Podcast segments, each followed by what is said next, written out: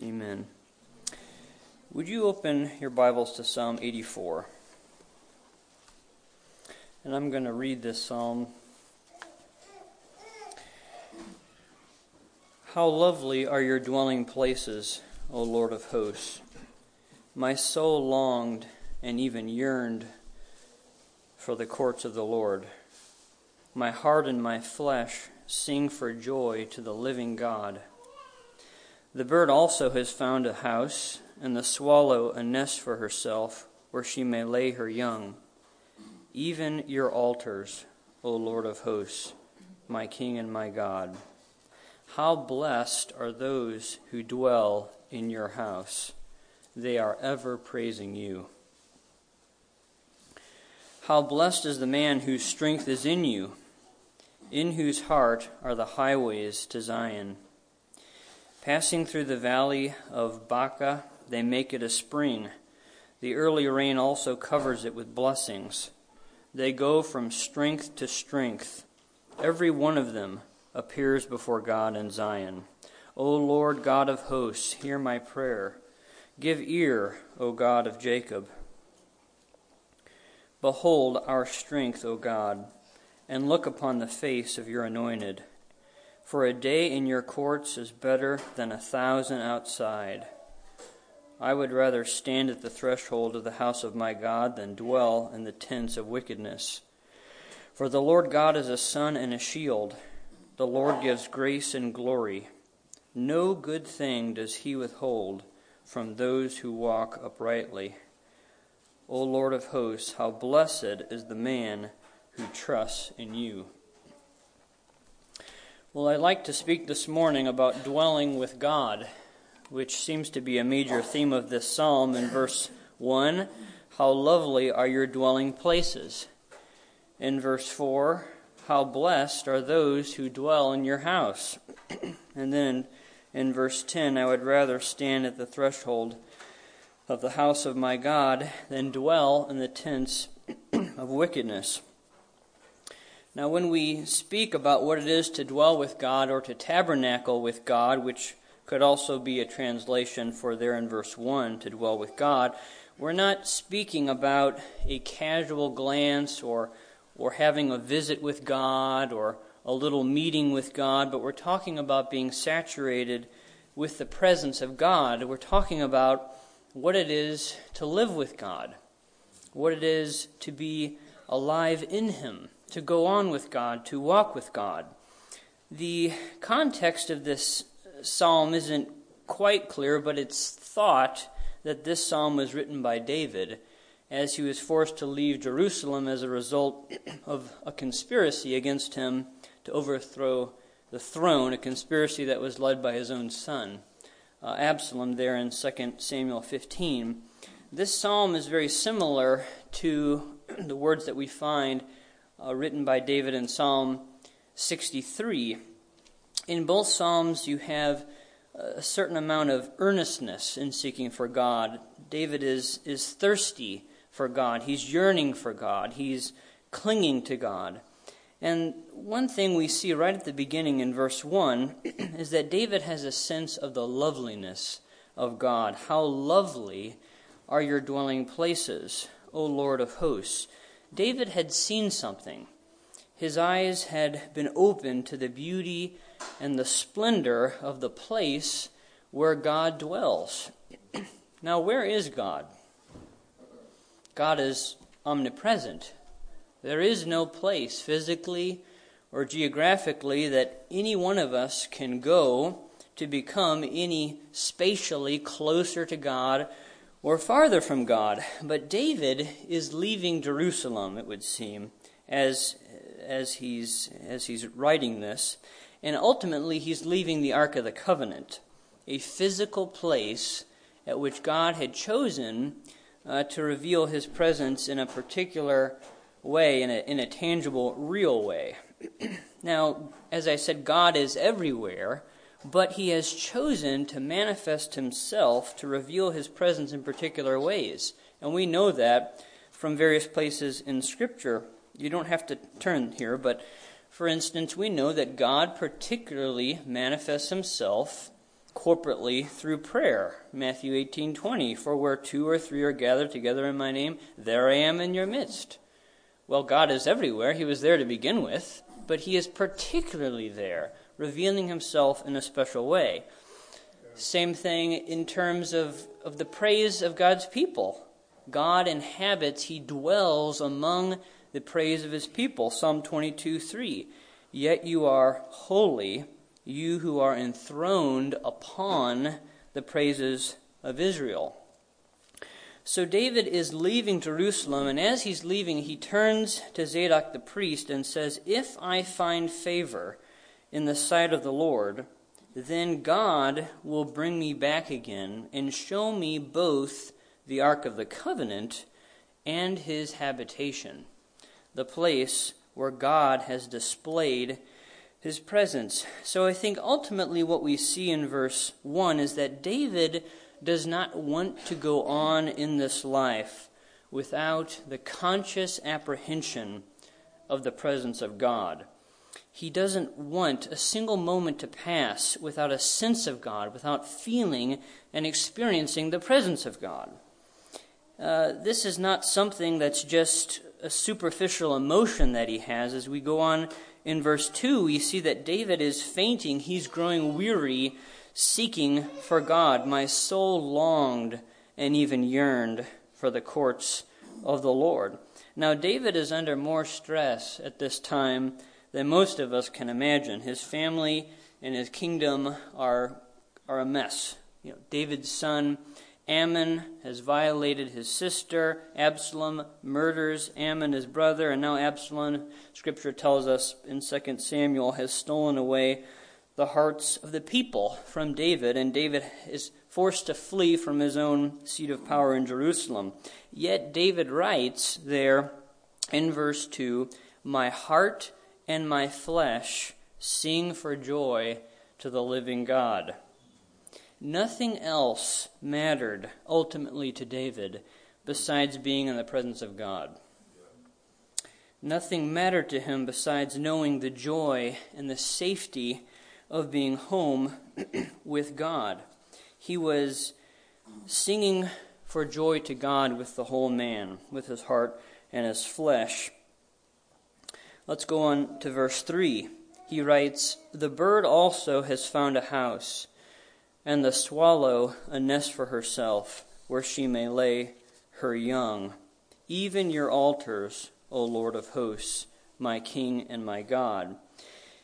These are very tender ways that David uh, is describing the, the presence of God, just like a bird coming to its nest, a place where it dwells, where it lives, where it's established, where it's, where it's safe. You get this sense that that David is filled with, with a feeling of joy simply being at home with God. Well, what can we say about the one who is living with God, the one who dwells with God? Well, he's full of joy. We see that in verse 2. We see in verse 3 that he is safe, he's secure, he's established, he's nested in God, if you will. And then we go on to verse 4. How blessed are those who dwell in your house. They are ever praising you. The one who dwells in God is in a state of blessing, living in God's house. He's accepted by God, he's right with God. And because of this, all the blessings of God are his. He knows God. And because of that, he is ever praising God. Verse 5 How blessed is the man whose strength is in you, in whose heart are the highways to Zion. He's not blessed because he has received something from God, but because he is in God himself, whose strength is in you. David isn't even talking about strength from God, which of course God gives but the fact that his strength is in God himself. His heart is alive on the road to his home, his end, his goal, which is God himself. And as I was reading through this, you know, questions came to my mind. How is it possible that David can sing for joy with the whole man and call himself blessed in the midst of these uh, indescribable trials. How can the Christian persevere like this? Is David delusional? Does he fail to fully apprehend the full significance of all of his troubles? Well, I think as we go through here, we'll see that, that this psalm is way beyond the power of positive thinking. You know, there's, there's no psychological denial, there's no defense mechanism, there's no fugue state, there's no pretending you're Pollyanna here in this psalm. What we have is something that is very, very profound.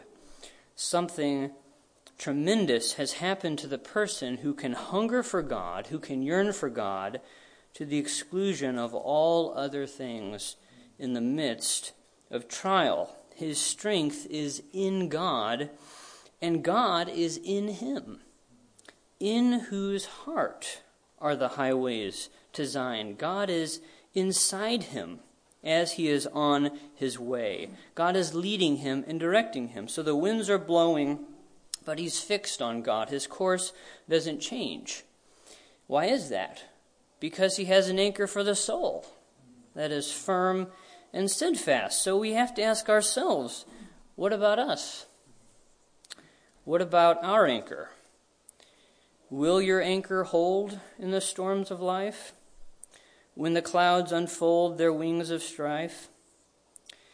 When the strong tides lift and the cables strain, will your ankle, anchor drift or firm remain?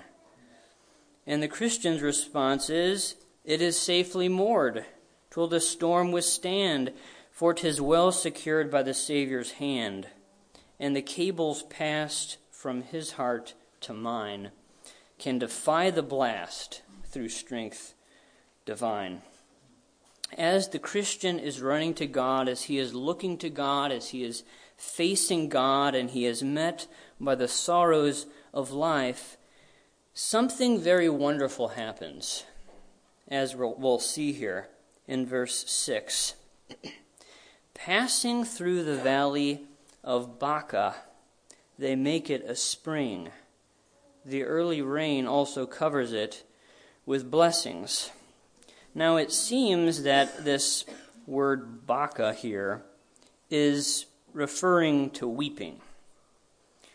Sorrow is part of the Christian life. He passes through the valley of weeping. He doesn't go around the valley. Uh, at home, we're going through the book of Romans with the children, and so a couple things just um, are fresh in my mind in terms of how impossible it is to separate the Christian life with, with sorrow. Romans 6 5 For if we have become united with him in the likeness of his death, certainly we shall also be in the likeness of his resurrection. Romans 8:17 We are children of God and fellow heirs with Christ if indeed we suffer with him so that we may also be glorified with him. When I was a little boy in Sunday school, we used to sing a song, uh, something like this Apple red happiness, popcorn cheerfulness, cinnamon singing inside, peppermint energy, gumdrop holidays when you give Christ your life. Now, even as a lost child, I knew that this certainly could not be that people are just floating along on life on a perpetual sugar high, you know, no troubles at all, come what may. Well, this psalm has nothing to do with apple red happiness, but it has everything to do with joy. See, as the Christian is seeking God and only God, and as he passes through the valley of weeping, I said something amazing happens. And that is that the valley itself changes. We see there, passing through the valley of weeping, they make it a spring.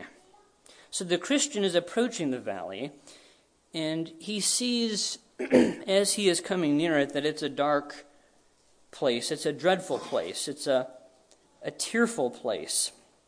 But as he is trusting God and as he is persevering, the valley becomes a place where God is real and near.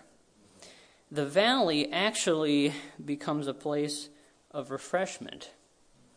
It says the early rain also covers it with blessings. Now, this is very difficult to describe. but if you're a Christian, you know what I'm talking about.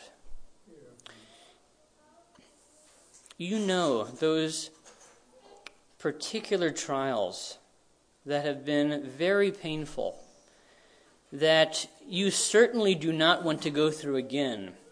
But you also know that having gone through that, how God can become very, very near how there is there's almost a sweetness that uh, can make it worthwhile, in fact. And I was thinking of that old hymn by William Cowper from 1615 You fearful Christians, fresh courage take. The clouds you so much dread are big with mercy and will break in blessings on your head. So we see that dwelling with God and God alone is the only way for a person to both embrace the reality of his current weakness and at the same time persevere. In verse 7, it says, They go from strength to strength. Every one of them appears before God in Zion. The one who dwells with God perseveres. he perseveres in prayer. Look at verse 8 and 9. O Lord God of hosts, hear my prayer. Give ear, O God of Jacob. Behold, our shield, O God, and look upon the face of your anointed. The one who dwells with God calls to God, asks for protection, asks God to reveal himself in new and real ways. Why? Why does he do this? Well, the one who dwells with God knows where he's been and where he is. He knows that the world has absolutely nothing to offer, but that God gives everything. Verse 11. Uh, actually, we'll say verse, verse 10 and 11. For a day in your courts is better than a thousand outside. I would rather stand at the threshold of the house of my God than dwell in the tents of wickedness. For the Lord God is a sun and a shield. The Lord gives grace and glory. No good thing does he withhold from those who walk uprightly. The Lord gives everything. Grace that is greater than all our sin. There's only two places to dwell with the Lord or in the tents of wickedness. But the one who is in God is in a state of blessing. That's the other tremendous theme through this psalm. We see that in verse 4 How blessed are those who dwell in your house. Verse 5 How blessed is the man whose strength is in you. Verse 6 The early rain also covers it with blessings. And then finally, verse 12 O Lord of hosts, how blessed is the man who trusts in you. God has come and has dwelt among us. John 1 And the Word became flesh and dwelt among us. And then at the end of it all, what do we see in Revelation 21? Behold, the tabernacle of God is among men and he will dwell among them, and they shall be his people, and God himself will be among them. The Bible, from first to last, is really all about the question of dwelling with God, of, of walking with God, of abiding with him in Christ. Uh, the Christian is one who's been indwelt by the Spirit of God. He is a temple of the Holy Spirit. He's a temple of the God who has tabernacled with us. So, have we made God our dwelling place? We are commanded to abide in Christ. John 15, Christ says, Abide in me. I don't think that was a suggestion. Abide in me, and I in you. Jesus said, If anyone does not abide in me, he is thrown away as a branch and dries up, and they gather them and cast them into the fire, and they are burned. Do we know something of dwelling with God? Do we know something of going on with God? Do we know what it is to see God in the secret place? He that dwells in the secret place of the Most High shall abide under the shadow of the Almighty. I know it's not customary to give homework. But I'm going to give some homework.